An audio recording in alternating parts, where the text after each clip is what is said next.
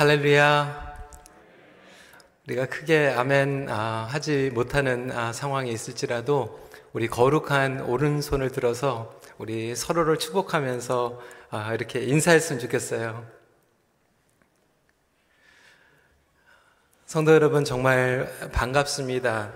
어, 많이 기다렸습니다. 어, 찬양을 하는 내내 눈물이 어, 계속 흘러서 이제 더 안 나올 줄 알았는데 어, 여러분들을 이렇게 보니까 정말 반갑습니다.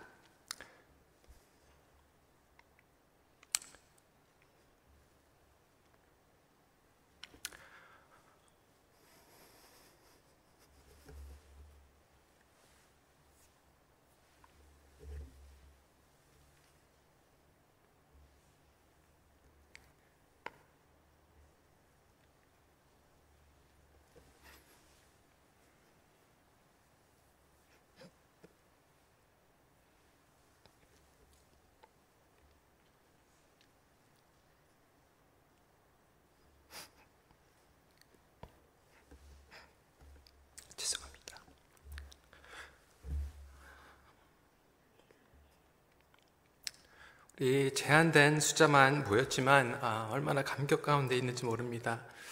또한 다른 분들을 배려해 주느라 정말 오고 싶은 마음은 간절하지만 아, 오늘도 온라인으로 드리고 계시는 우리 성도님들 한 분한 한 분들 아, 여러분들 우리가 함께 이 상황이 종료가 되고 속히 함께 예배 드리는 그날을 저희들이 간절히 기도합니다. 코로나 이 비상사태가 아니라 아, 코로나 시대가 되었습니다. new normal 시대. 그동안에 3개월 동안 우리 카메라 앞에서 설교를 하고 아, 주중에 텅 비어 있는 교회를 출근할 때마다 아, 이제 앞으로 어떻게 목회를 해야 되나 앞으로 우리가 어떻게 교회 공동체로 세워가야 되나 에 대해서 굉장히 많이 고민하는 시간을 갖게 되었습니다.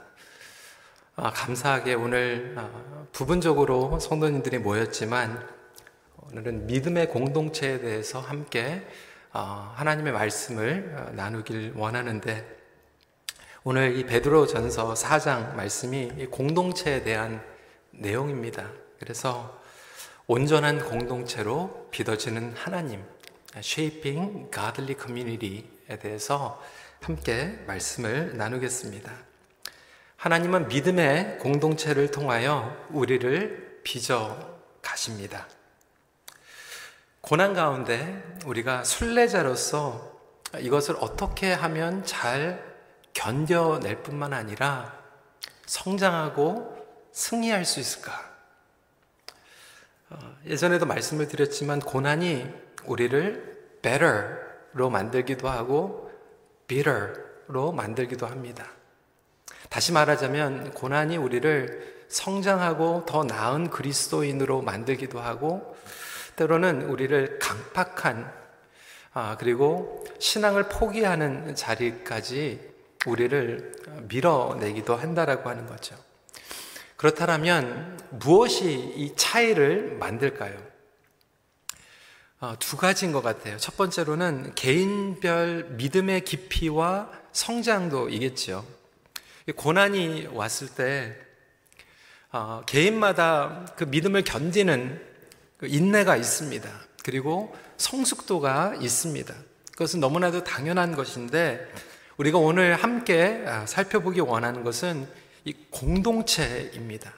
그래서 우리가 믿음을 지키고 성장해 나가는 것은 개인 한 사람 한 사람에게만 달려 있는 것이 아니라 그 공동체가 어떻게 서로를 영적으로 돌보고 관계를 형성시켜 나가는가가 중요합니다. 서로를 돌보고 섬기는 관계를 통하여서 우리는 넘어지지 않고 성장할 수 있고 심지어 넘어질지라도 우리는 다시 일어설 수가 있습니다. 이 코로나 시대를 맞이하면서 예전에 우리가 그렇게 믿고 의지했던 이 교회의 시스템, 제도, 이것에 머물러 있을 수가 없습니다. 사실 individually 온라인으로 예배 드리는 것이 이제 정말로 편한 그러한 아, 시대를 살아가고 있습니다. 사실 많은 분들이 그렇게 얘기를 해요. 아, 온라인으로 예배를 드리니까 참 편하다. 어떤 분들은 그렇게 말씀하시더라고요. 어, 예전에는 교회 와가지고 막 주변에 있는 분들 신경 쓰느라고 어, 집중하기가 힘들었는데 요즘은 이 온라인 예배로 주일 예배를 들으면서 저랑 단둘이서 이렇게 대면하고 일대일로 예배를 드리는 것 같다고 앞으로도 이렇게 계속 드리면 어떨까 질문을 하시는 분들도 있었습니다. 물론 이렇게 온라인으로 편하게 예배를 드릴 수 있는 시대가 되었습니다. 아, 주일날 교회 와가지고 한번 예배를 드리고 가는 그러한 신앙생활과 교회 생활을 하신 분들에게는 사실 앞으로 온라인 예배가 편할 거예요. 하지만 그것은 하나님께서 의도하신 교회 공동체가 아니죠. 주일 한 번 나와서 예배를 드리는 게 아니라 예배 한 번 보고 가는 성도들에게는 앞으로 온라인은 충분할 수 있습니다. 하지만 하나님께서 우리에게 말씀하신 성경적인 공동체는 무엇인가? 고난 가운데 어둠 가운데에서 복음의 빛을 비추고 우리가 함께 승리할 수 있는 공동체를 하나님께서 말씀하신 거죠. 어떠한 상황 가운데 심지어는 지금 이런 코로나 상황 가운데에서도 흔들리지 않고 승리하는 공동체를 베드로 전서를 통해서 우리에게 말씀하고 계시는 것입니다. 그렇다면 하나님께서 우리를 통하여서 온전히 빚어 나가고자 하는 그러한 교회 공동체는 어떠한 공동체일까요? 첫 번째로 그것은 훈련 공동체입니다. 영적 전쟁을 감당하는 훈련 공동체를 말씀하고 있습니다. 여러분, 우리는 훈련하면요, 우린 양육을 떠오릅니다. 양육하면 여러분 어떻게 생각하십니까? 선교단체에서 그리고 교회에서 우리가 양육받은 프로그램을 생각하십니다. 그래서 한국교회가 양육을 잘합니다. 그런데 너무나도 안타까운 것은 한국교회 양육이 이제는 제자 삼는 사역의 기술이 되어버렸어요. 테크닉이 되었어요. 프로그램이 되어버렸어요. 어떤 분들은 양육의 목표는 재생산이라고 얘기합니다. 그래서 더 많이 찍어내고 더 많이 만들어내고 그 프로그램을 통하여서 이수한 사람들이 많아지는 것이 양육을 하는 것이라고 생각을 했습니다. 하지만 성경에서 얘기하고 있는 이 제자 양육은 기술이 아닙니다. 프로그램이 아닙니다. 얼마나 많은 사람들이 이수를 받고 설티피킷을 받아서 어떤 사람들에게 전수하느냐가 아니에요. 성경에서 이야기하고 있는 양육은 철저하게 예수 그리스도를 닮아가는 성화인 줄 믿으시기 바랍니다. 우리가 프로그램을 많이 하고 내가 많이 그것을 거쳐가다 보면 교만함에 찾아올 수도 있고 자기 성취에 빠질 때가 있어요. 내가 이렇게 양육을 많이 했다. 내가 낳은 제자들이 이렇게 많이 있다. 그런데 성경에서 얘기하고 있는 것은 나의 목표를 다루는 달성하는 성취가 아니라 자기를 부인하는 양육이라고 설명하고 있어요. 예수님께서는 자기 자신을 부인하지 않으면 나를 따라올 수 없다라고 말씀하신 것 같이 우리가 양육을 하고 훈련을 한다라는 거 하는 것은 얼마만큼 내가 나 자신을 부인하고 예수 그리스도의 고난에 참여하는가의 관건이라고 하는 것이죠. 그래서 오늘 베드로전서 4장에서는 육체의 정욕을 따르지 않고 하나님의 뜻을 따라가는 훈련이라고 설명하고 있어요. 육체의 고난을 받는 훈련이 제자 양육입니다. 그래서 1절에 그리스도께서 이미 육체의 고난을 받으셨으니 육체의 고난을 받은 자는 죄를 그쳤음이니라고 설명하고 있습니다. 성도 여러분, 이것은 영적 전쟁을 의미하고 있습니다. 생각부터 철저하게 먼저 무장하는 것이 훈련이라고 하는 거예요. 그래서 오늘 성경에서는 공동체가 가장 먼저 해야 되는 것이 갑옷을 입는 훈련을 해야 된다고 얘기하고 있어요. 영어로는 arm yourself. 육체의 정욕과 처절하게 싸우는 영적인 전쟁인 것입니다. 오늘 목회 기도에서 김성민 목사님께서 기도하신 것 같이 지금 바이러스 하나 때문에 우리가 철저히 우리 집에 우리 교회 안에, 우리 직장 안에 조금이라도 바이러스에 전염이 될까봐 손 깨끗하게 닦고 방역하고 스프레이 부리는 정말로 철저하게 우리가 지금 바이러스와 전쟁을 하고 있어요. 근데 얼마만큼 저와 여러분들이 영적 전쟁에서 죄의 바이러스와 전쟁을 하고 있나요? 얼마만큼 우리가 서로를 정말 예수 그리스도를 따라가기 위해서 훈련을 시켜주고 있나요? 교회 안에서 양육하면 우리가 성경 암송하고 교리적으로 신학적으로 훈련시키는 것도 중요하지만 그거보다 가장 기본적인 초대교회의 영적 훈련은 뭐냐면 영적 전쟁에 무장하는 거예요. 정신을 무장하고 우리 마음을 무장하고 우리의 관계를 무장시키는 거였습니다. 죄와의 전쟁을 말하는 것이죠. 3절에 구체적으로 무엇과 싸우는지 설명하고 있어요. 3절 말씀입니다. 너희가 음란과 정욕과 술 취함과 방탕과 향락과 무법한 우상숭배를 향하여 이방인의 뜻을 따라 행한 것은 지나간 때로 족하도다. 자기를 부인하는 훈련이죠. 여러분 희생이 없는 제자도는 존재하지 않습니다. 희생이 없는 영적 전쟁은 존재하지 않습니다. 이 베로전서 이 강 해를 하면서 어, 미국의 아주 유명한 신학자죠. 시카고 추리의 신약학 디에 칼슨 교수님이 쓰신 책을 읽는데 교수님이 이러한 어, 소개를 하는 거예요. 아주 친한 친구 목사님이 영국에서 목회를 하는데 여러분 영국은 오랫동안 기독교 전통을 가지고 있잖아요. 그 중에 그 교회를 신실하게 섬기는 장로님이 한 분 계셨어요. 4대째 내려오는 4대째 그 교회를 섬긴 장로님이에요. 어, 집안도 아주 좋은 엘리트 집안이었습니다. 4대째 그 교회를 섬겼고요. 이 장로님이 어, 이제 청년 때 공부를 열심히 해가지고 의대에 들어가서 의사가 되었어요. 독실한 크리스천 자매와 결혼을 하게 되죠. 그 교회를 4대째 섬긴 분이 그렇게 사회적으로도 존경을 받고 독실한 그리스도인 자매와 결혼을 해가지고 가정을 꾸리고 결국은 40대 중반에 그 교회의 장로님이 되셨어요. 여름이면 의사이기 때문에 의료 선교를 나갑니다. 교회 많은 사람들이 부러워했어요. 존경했어요. 근데 어느 날 하루 가정이 파탄이 나게 되죠. 장로님이 어, 바람을 어, 피우게 되었어요. 외도를 하게 되었어요.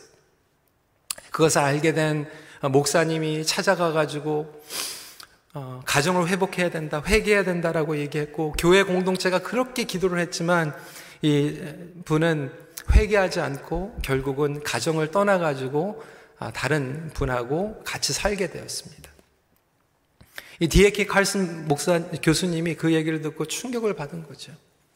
나중에 영국에 집회가 있어가지고 그 친한 목사님하고 얘기를 하면서 어떻게 됐냐고 What happened? 라고 물어보니까 그 목사님께서 1년 후에 지나면서 교수님한테 이렇게 고백한 거예요. 교수님, 제가 아무리 생각을 해보니까 그 장로님은 중생의 경험이 없으셨었던 것 같다고. 충격적인 거죠. 내가 목회를 수십 년 동안 하면서 그분을 봤는데 정말 교회에서 교회 생활은 잘했는데 한 번도 생각을 해보니까 자기를 부인하고 자기를 희생하는 그런 검증은 없었던 것 같아요. 4대째 내려오는 그냥 기독교 가정에서 곱게 자랐고 모범적으로 성장했고 좋은 가정을 꾸려서 사람들이 봤을 때 좋은 가정이라 생각해가지고 선교도 했고 장로로 직분도 받았지만 정말로 죄와 싸우고 자기 자신을 다 내려놓는 그러한 테스팅은 거치지 않았었던 것 같다라고 얘기를 했을 때 디에 칼슨 교수님은 충격에 빠지게 되는 거죠. 여러분 베드로 전서에 있었던 그리스도인들은요. 정말로 자기 자신을 부인하지 않고서는 그리스도인이 될 수 없는 상황 가운데 있었어요. 하지만 오늘날 우리가 한국교회나 이민교회를 살아가면서 정말로 예수님 때문에 나 자신을 부인하고 예수님 때문에 내가 가지고 있는 모든 것들을 내려놓고 하는 자기 부인의 검증과 희생이 따르지 않는 경우들이 얼마나 많은 가요? 교회를 다니기 때문에 신앙생활을 하기 때문에 사실 인간적으로 얻는 것들이 너무나도 많아진 세상을 살아가게 되었던 것이죠. 그러기에 온전한 공동체라고 하는 것은 자기를 부인하는 훈련부터 하는 것이 진정한 제자도입니다. 오늘날 우리 그리스도인들이 전투력을 잃어가고 있어요. 혼자 개인 전투하면 우리는 얼마 견디지 못합니다. 그래서 함께 싸우고 서로를 지켜줘야 돼요. 베드로 전서는 우리에게 우리가 당하는 고난은 괜한 고난이 아니라는 거예요. 엉뚱한 고난이 아니라고 하는 거예요. 목적이 있는 고난이라고 설명하고 있습니다. 하나님의 뜻을 따르는 고난이에요. 예수 그리스도를 따르는 고난이라고 이야기하고 있습니다. 저와 여러분들이 영적 전쟁을 치르고 있기 때문에 받는 고난입니다. 여러분 전쟁 비상사태 고난을 받는 것은 당연한 거 아닌가요?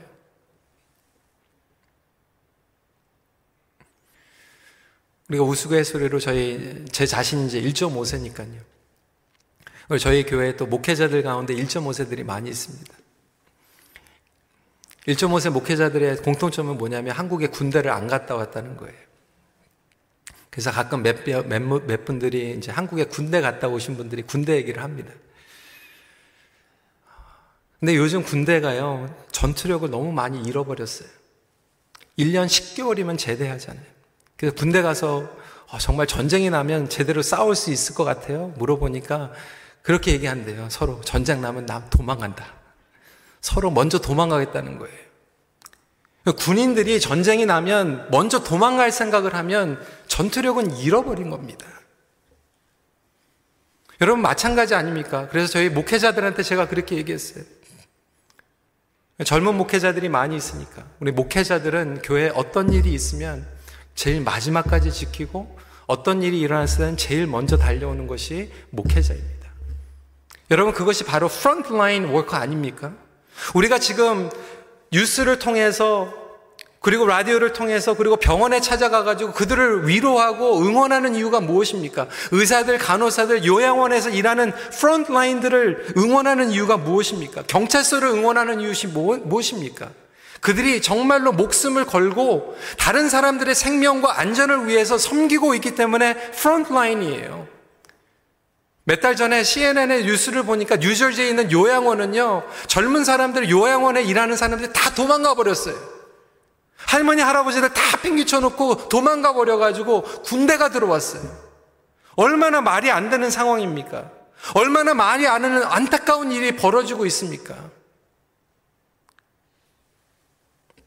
경찰서에 있는 사람들이, 소방서에 있는 사람들이, 군대에 있는 사람들이, 의사들이, 간호사들이, 요양원에 있는 사람들이 어려운 상황이 있다고 사람들을 내려놓고 도망가 버리면 말이 안 되는 거예요. 여러분, 베드로 사도는요, 그리스도인들에게 그렇게 얘기하고 있어요. 우리는 영적인 frontline에 있는 사람들이다. 영적 전쟁, 이것은 essential, non-essential 그 이상입니다. 7절 말씀이에요. 만물의 마지막이 가까이 왔으니 그러므로 너희는 정신을 차리고 근신하여 기도하라. 정신 차리고 기도로 훈련하는 공동체가 훈련 공동체이고 양육 공동체예요. 이론적으로 프로그램 많이 돌리는 공동체가 양육 공동체가 아니라고 하는 것이죠. 이렇게 성도들을 기도시키지 않는 공동체는 온전하게 빚어질 수가 없게 됩니다. 혹시 저와 여러분들이 전쟁의 실제를 모르고 정말 태연하게 여태까지 신앙생활을 했다라면 이 코로나 시대가 저와 여러분들에게 하나님께서 주시는 경고의 시간이고 준비의 시간인 줄 믿으시기 바랍니다. 두 번째로 사랑의 공동체이죠. 그냥 사랑이 아니에요. 세상이 흉내낼 수 없는 사랑을 행하는 공동체입니다. 8절 말씀입니다. 무엇보다도 뜨겁게 서로 사랑할지니 사랑은 허다한 죄를 덮느니라. 여러분, 어떻게 사랑하라고요? 뜨겁게 사랑하라는 거예요. 그 뜨겁게 사랑하는 게 어떻게 사랑하는 것입니까? 그냥 사회단체에서 서로 챙겨주고 잘해주는 그러한 차원이 아니에요. 오늘 이 베드로 사도가 얘기하고 있는 사랑은 죄를 덮는 사랑입니다. The love that covers our sins. 그래서 이 개념은 영어로 두 가지의 개념을 가지고 있어요. 첫 번째는 covering입니다. 그리고 두 번째는 overriding이에요. 커버링은 덮어주는 거예요. 그리고 overriding은 초월한다라고 하는 의미를 가지고 있습니다. 그래서 서로의 죄를 덮어주고 초월하고 하는 능력을 우리 안에 스스로 가지고 있지 않기 때문에 세상이 줄 수 없는 능력, 세상이 흉내낼 수 없는 그 사랑의 능력을 저와 여러분들이 먼저 받으라는 거예요. 그리고 저와 여러분들이 그것을 경험했을 때 다른 사람들에게 나눠주라고 하는 것이죠. 세상이 줄 수 없는 사랑을 얘기하고 있어요. 여러분, 교회 바깥에서도요, 서로 사랑합니다. 챙겨줍니다. 여러분, 나가보세요. 요즘 코로나 시대로 해가지고 기부 많이 합니다. 마스크 많이 나눠주고 불우한 사람들 도와줍니다. 그런데 교회가 할 수 있는 것은 그 이상이라고 하는 거예요. 단순히 마스크를 나눠주고 필요한 샘피봉을 나눠주는 그 이상 세상이 줄 수 없고 세상이 흉내낼 수 없는 사랑은 복음적 사랑인 줄 믿으시기 바랍니다. 베드로전서 2장 9절이에요. 그러나 너희는 택하신 족속이요 왕 같은 제사장들이요 거룩한 나라요 그의 소유가 된 백성이니 이는 너희를 어두운 데서 불러내어 그의 기이한 빛에 들어가게 하신 이의 아름다운 덕을 선포하게 하려 하심이라. 그의 소유가 된 백성이니라고 설명하고 있는데 영어로 된 설명이 너무나도 재밌어요. 뭐라고 설명하고 있냐면 peculiar people peculiar people. 무슨 뜻이냐면 distinctive, strange, odd, weird. 세상이 줄 수 없는, 세상이 흉내낼 수 없는 이상한 사람들이라는 거예요. 세상이 카피할 수 없을 정도로 정말로 독특한 사랑을 보여주는 공동체라는 거예요. 이것이 바로 복음적 사랑입니다. 복음의 열정을 기초로 한 사랑입니다. 예수 그리스도를 증거하는 공동체. 죄를 덮어줄 수 있는 공동체. 그래서 영혼의 죄를 구속하는 사랑을 드러내는 공동체. 여러분 정말로 누구를 사랑하십니까? 여러분 자녀들을 사랑하십니까? 목숨보다 사랑하십니까? 그러면 정말로 부모가 자녀들을 사랑하면 제일 먼저 줘야 되는 게 있어요. 뭐입니까? 복음이에요. 영혼을 살려야 될 거 아니에요. 아, 내가 내 자식을 사랑하는데 복음을 나눈 적이 없어. 잘못 사랑하는 거죠. 내가 정말로 내 목숨과도 바꿀 수 있는 사람이라고 얘기한다면 복음부터 제시해야 돼요.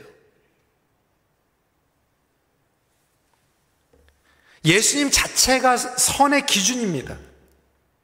비밀을 깨달은 자들에게는 선의 기준이 분명해요. 그 선의 기준은 예수님이십니다. 그래서 세상이 흉내낼 수 없는 하나님. 저와 여러분들은 세상이 흉내낼 수 없는 하나님을 믿는 자인 줄 믿으시기 바랍니다. 세상이 흉내낼 수 없는 우리는 예수님을 따르는 사람이에요. 그렇기 때문에 초대교회는 사랑의 열매가 있었고 공동체의 성장이 있었어요. 여러분 초대교회 성도들이 핍박을 받았고요. 순교를 당했어요. 로마 제국 가운데에서 여러분 이 베드로 전서는 AD 63년도에서 64년도 경에 쓰여진 책입니다. 그 당시는요 그리스도인이면 붙잡아 갔어요. 그리스도인이면 죽여버렸어요. 사자에 찢기고 십자가에 처형받는 그러한 때였어요. 그런데 여러분, 이 그리스도인들이요, 로마 제국을 바꿔버립니다. 어떻게 바꿨겠어요? 고집으로요? 사랑으로 바꾼 거예요, 사랑으로. 원수를 사랑해줬어요. 황제를 존경해줬어요. 법을 따랐어요. 나중에는 로마 제국이 감당할 수 없게 되는 거죠. 그 당시에 secular historian이었던 세속계의 역사가였던 로드니 스타크의 책을 보면요. 이 기독교 인구의 폭발적인 성장에 대해서 기록하고 있어요. 로마 제국에. 여러분 그 도표 한번 보시고요. AD 40년도에는요, 로마 제국 기독교인 숫자가요, 1000명밖에 안 돼서 1000명밖에. 인구별 기독교인 퍼센트로 보면 0.0017밖에 안 됐어요. 그 적은 숫자로 시작을 했습니다. 그런데 AD 100년도 되니까요. 7,530명으로 성장하게 되죠. 그래도 0.0126이에요. 그런데도 이 기독교인들을 로마에서 무서워했어요. 두려워했어요. 0.01밖에 안 되는 그리스도인들을 두려워했던 이유는 그리스도인들이 확실하게 복음의 능력을 가지고 있었고 사랑의 능력을 가지고 있었어요. 점차 볼까요? AD 250년도에는 200, 200, 200년도에는 21만, 7천 명. AD 250에는 1밀리언이 넘게 됩니다. AD 300에는 6 밀리언, 그리고 AD 350에는 33 밀리언. 여러분 상상이 가십니까? 56% 기독교인. 이것이 바로 복음의 능력이고 사랑의 능력인 줄 믿으시기 바랍니다. 숫자의 성장을 얘기하는 게 아니에요. 여러분 오해하지 마세요. 이렇게 해가지고 우리 교회를 늘리자는 얘기가 아니에요. 이들은 세상에 흩어져 있었어요. 교회 뭐 이 몇 밀리언에 있는 사람들이 막 올라 와가지고 교회 성장 얘기하는 게 아니에요. 흩어져서 하나님께서 이 교회 공동체를 빚어가신 거예요. 로마의 정권과 핍박 가운데에서 성장하면서 세상을 바꿀 수 있었던 비결을 그들이 가지고 있었다라고 하는 거죠. 여러분 이제 코로나 시대는요. 많이 모인다고 좋은 게 아니라 얼마나 많은 성도들이 온전히 흩어져서 복음을 전하고 얼마나 많은 성도들이 복음의 삶을 살아가는가의 관건입니다. 고난 가운데 비상사태 가운데 과연 저와 여러분들에게 다른 것은 무엇인가? 세상이 흉내낼 수 없는 사랑을 가지고 있는가? 그 능력을 가지고 있는가? 스스로 살펴볼 시간이 되었다라고 하는 거죠. 큰빛교회, 건물 큰 교회, 사람들 많이 모이는 교회, 제자 양육 프로그램 계속 돌아가는 교회, 그거보다 하나님께서 보시는 것은 얼마나 많은 사람들이 자기를 부인하고 영적 전쟁에서 무쟁되어 있고 나를 희생하면서 다른 사람들을 사랑하는가.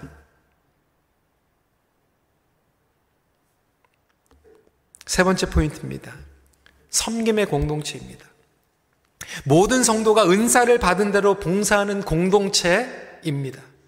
여러분, 봉사하라, 섬겨라, 이거 교회 성장하기 위해서가 아니에요.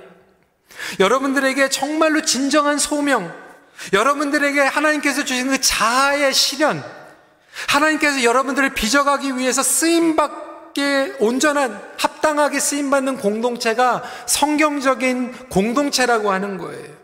여러분, 부모도 마찬가지 아닙니까? 여러분 정말 좋은 부모가 어떤 부모입니까? 자녀가 온전히 재구실 할 수 있도록 키워주는 게 제대로 된 부모예요. 안 그렇습니까? 평생 여러분 자녀들을 그냥 안고 끌어안고 먹여주고 재워주고 용돈 주고 평생 책임지는 부모가 좋은 부모입니까? 아니에요.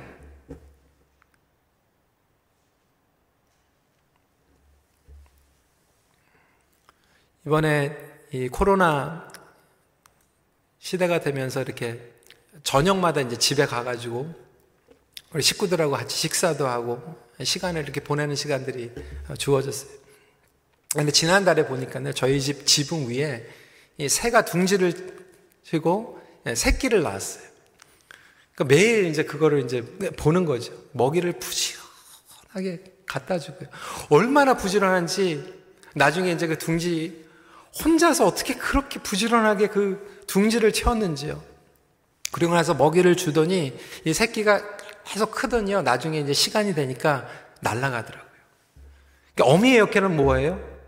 스스로 날아갈 때까지 계속해서 둥지를 만들어주고 먹이를 주면서 이제 날아갈 때 되면 밀어내는 거예요. 그게 제대로 된 어미새의 역할입니다.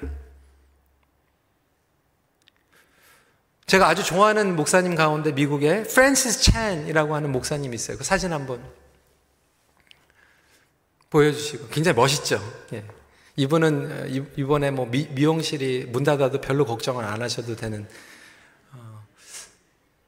제가 다 따라하고 싶은데 머리는 따라하지 못하고 있습니다. 근데 이분이 굉장히 어, powerful한 speaker예요. 어, 물론 중국계 3세 목사님이지만 미국에 있는 아, 주류 어, 백인 목사님, 흑인 목사님도 굉장히 존경하는 굉장히 좋은 책들도 많이 썼고요. Crazy Love라고 하는 책도 쓰셨고 너무나도 설교가 파워풀하신 분이에요. 정말로 그 미국의 어, 샌프란시스코 쪽에 샌호세 쪽에 실리콘 밸리에 정말 거기에 똑똑한 사람들, 막 엘리트들 막 5천 명, 6천 명 모이는 그러한 교회에서 목회를 하셨던 분이에요. 근데 이분이 갑자기 하루는 대형 교회를 포기하셨어요. 그분의 간증을 들었는데 그분이 이렇게 얘기하는 거예요.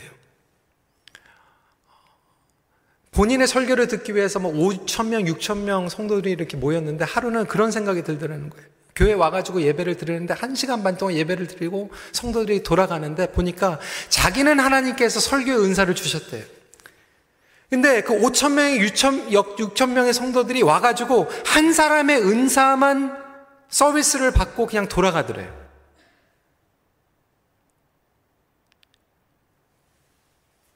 그때 깨달은 거예요. 아, 이거 내가 성도들을 사랑하지 않고 있구나. 정말로 온전하게 성도들을 사랑하면 그 성도들이 하나님께서 주신 은사를 발견하고 그 은사를 사용할 수 있도록 떠밀어주는 양육자가 필요한데 평생 내가 혼자의 은사로 5천 명, 6천 명을 그냥 먹여 아니 영적으로 그냥 먹이고 끝난다라면 그거는 하나님께서 보실 때 waste라고 하는 거죠.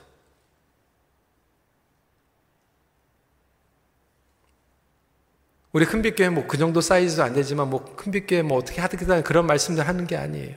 여러분 목자도 마찬가지예요. 평생 여러분 목원 식구들을 먹여주고 챙겨주고 그냥 서비스 해주는 목자가 좋은 목자가 아니고 여러분 목원에 있는 은사를 다 발견해 가지고 잘 써먹는 목자가 좋은 목자예요. 부모도 마찬가지고 새도 마찬가지고 목자도 마찬가지고 목회자도 마찬가지라는 거예요. 뉴노멀 시대를 잘못하면 온라인 크리스천들이 이제 늘어나게 됐습니다.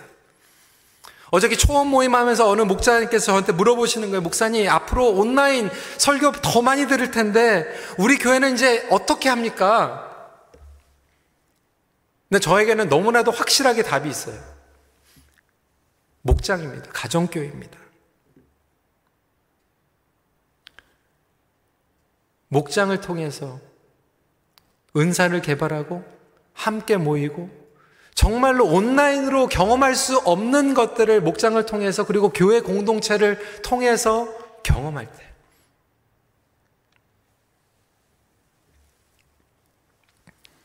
여러분 오늘 이 베드로전서를 통해서 우리에게 말씀하고 있는 온전한 공동체는 이렇게 봉사의 의미를 넓혀주는 공동체입니다. 행동뿐만이 아니에요. 교회 와가지고 주방에 들어가는 것도 중요하고 주차장에서 뭐 미디어에서 설거지하고 음식하고 기계 조정하고 청소하는 것도 포함되지만 우리가 언어로 격려하고 격려로 섬기는 것도 봉사라고 오늘 설명하고 있어요. 11절입니다. 만일 누가 말하려면 하나님의 말씀을 하는 것 같이 하고 누가 봉사하려면 하나님이 공급하시는 힘으로 하는 것 같이 하라. 이는 범사의 예수 그리스도로 말미암아 하나님의 영광을 받으시게 하려 함이니 그에게 영광과 권능이 세세에 무궁하도록 있느니라. 아멘. 우리가 봉사하는 것도 섬기는 거지만 말하는 것도 섬기는 거. 그러면서 구절 말씀을 제가 스킵했는데 서로 대접, 대접하기를 원망 없이 하고. 원망 없는 대접. 여러분, 이게 가능합니까? 우리가 목장에서 섬길 때요, 원망할 때 많이 있잖아요. 속으로. 하, 또 해야 돼.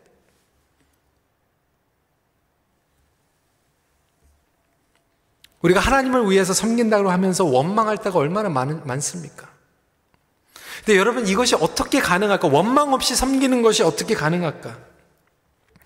여러분 제자도는요 퍼포먼스가 아닙니다. 퍼포먼스가 아니에요. 퍼포먼스는요 쇼업하기 위해서 하는 거예요. 지난 3개월 동안 온라인으로 예배를 인도를 하면서 카메라 앞에서 설교를 하고 예배를 인도하면서 저에게 왔던 질문은 그거였어요. 아무도 보지 않는데 이 빈 공간에서 카메라를 보면서 뭐를 하고 있는 건가? 그리고 나는 과연 영과 진리로 하나님 앞에 지금 혼자 카메라 앞에서 예배를 드리고 있는가? 성도들이 보지 않고 있는데, 성도들이 따르고 있지 않는데 나는 과연 하나님 앞에서 지금 합당한 예배를 드리고 있는가? 곰곰하게 질문하게 됐어요. 여러분들은 어떠셨어요? TV 앞에서, 컴퓨터 앞에서, 스마트폰 앞에서 어떻게 예배를 드리셨어요? 어떻게 하나님 앞에 쓰셨어요? 심지어는 목회자도요, 아무도 보고 있지 않을 때, 혼자서 카메라 앞에 서 있을 때, 그 드리는 예배가 흩어질 수 있고요. 정말 성도들이 보지 않을 때, 무너진다면, 흩어진다면 내가 그 여태까지 했던 거는 퍼포먼스였던 거예요. 퍼포먼스. 사람들이 있으니까, 사람들이 보이니까, 사람들이 보고 있으니까, 사람들이 따라가야 되니까 퍼포먼스 하는 거예요.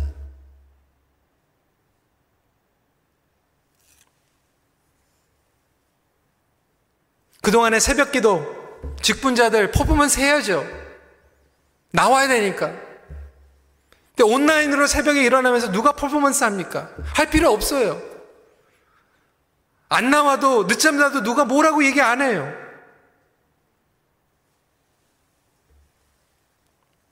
그런데 진정한 제자도는 퍼포먼스가 아니라 라이프 스타일이라는 거예요. 제자도는 그리스도의 생명을 기초로 하고 있기 때문에 그렇습니다. 해야 돼서 하는 게 아니라 하고 싶어서 하는 거죠. 하나님의 사랑을, 하나님의 생명을 맛보지 않고서는 견딜 수가 없어서. 그렇다면 성도 여러분, 저와 여러분들이 지금 이 시간을 통하여서 다시 한번 깨닫게 되는 것은 무엇입니까? 하나님께서 우리를 빚어가고 계시는구나. 우리 큰빛교회를 과연 앞으로 어떻게 빚어가실까? 정말 새 일을 행하시는 하나님. 제가 상상하지 못할 정도로 정말 어떻게 하나님께서 이렇게 리셋을 해주십니까? 여러분들의 신앙의 성숙도는 교회의 성숙도와 분리될 수 없습니다. 교회가 건강할 때 여러분들의 신앙이 건강해지고요. 여러분들의 신앙이 건강해질 때 교회가 건강해지는 거예요. 그래서 하나님은 교회를 통하여 우리를 빚어가십니다. 하나님께서 저와 여러분들을 빚어나가시는 그 가운데에서 오늘 이렇게 질문했으면 좋겠어요. 과연 내가 오늘 이 자리에서 나 자신을 부인해야 되는 부분들은 무엇인가? 그런 질문들을 했으면 좋겠어요. 특별히 오늘 이렇게 나오시고 온라인으로 이제 고민하시는 분들, 앞으로 제자 양육 어떻게 할 것인가? 프로그램이 아니라 어떻게 하면 우리가 영적으로 무장하는 훈련을 할 것인가? 어떻게 하면 나 자신을 부인하는 훈련을 할 것인가? 어떻게 하면 우리가 사랑하는 훈련을 할 것인가? 어떻게 하면 우리가 성도들을 온전히 퍼포먼스 시키는 게 아니라 라이프 스타일로 섬기는 훈련을 할 것인가? 그 부분들을 고민하고 기도하는 가운데 해답을 얻고 한 발자국 한 발자국 빚어나가는 우리 큰빛교회가 되게 여러분들이 되길 주님의 이름으로 축원합니다. 말씀을 정리합니다. 예수님을 따르는 삶은 예수님의 몸을 이루는 삶입니다. 우리 같이 기도하겠습니다. 오늘 하나님께서 우리에게 온전한 믿음의 공동체의 모습은 무엇인가 보여주셨습니다. 분명합니다. 고민되고 망설이는 것은 해답이 없기 때문이 아니에요. 해답이 있습니다. 성경으로 돌아가면 돼요. 그럼에도 불구하고 고민하고 망설여지는 것은 저와 여러분들이 답을 알면서도 결단하지 못하기 때문이죠. 여전히 나는 나 자신을 부인하지 못하고, 여전히 나는 다른 사람들을 사랑하지 못하고, 심지어는 나 자신도 복음 안에서 사랑을 경험하지 못하고 내 안에 하나님께서 주신 너무나도 많은 재능과 은사들을 가지고 있지만 날지 못하고 한 발자국 한 발자국 나가지 못하는 나의 모습을 바라보면서 우리 시간에 기도했으면 좋겠어요. 하나님, 이 시간을 통하여서 다시 나에게 말씀하여 주셨사오니 반응하게 하여 주시옵소서. 여러분들 자신만 위해서 기도하는 것이 아니라 여러분 가정을 위해서 기도하세요. 우리 부모님들은 자녀들 위해서 하나님 우리 자녀들이 정말 재구실 할 수 있도록 여러분 재구실이 뭡니까? 예수님 아는 거예요. 그리고 예수님께서 주신 사명대로 살아가는 거예요. 어미새가 둥지를 흐트러서 새끼새를 밀어내치는 것 같이 정말 준비가 될 수 있도록 여러분 목장을 위해서 기도해 주세요. 여러분 우리 목원 식구들이 하나님 정말 온전하게 설 수 있도록 주님 그들을 붙잡아 주시고 긍휼히 여겨 주시옵소서. 우리 교회를 위해서 나 자신을 위해서 우리 가정을 위해서 함께 기도하는 시간 갖도록 하겠습니다. 기도하시겠습니다. 아버지 하나님 그렇습니다. 이 시간에 저희들이 간절한 마음으로 기도합니다.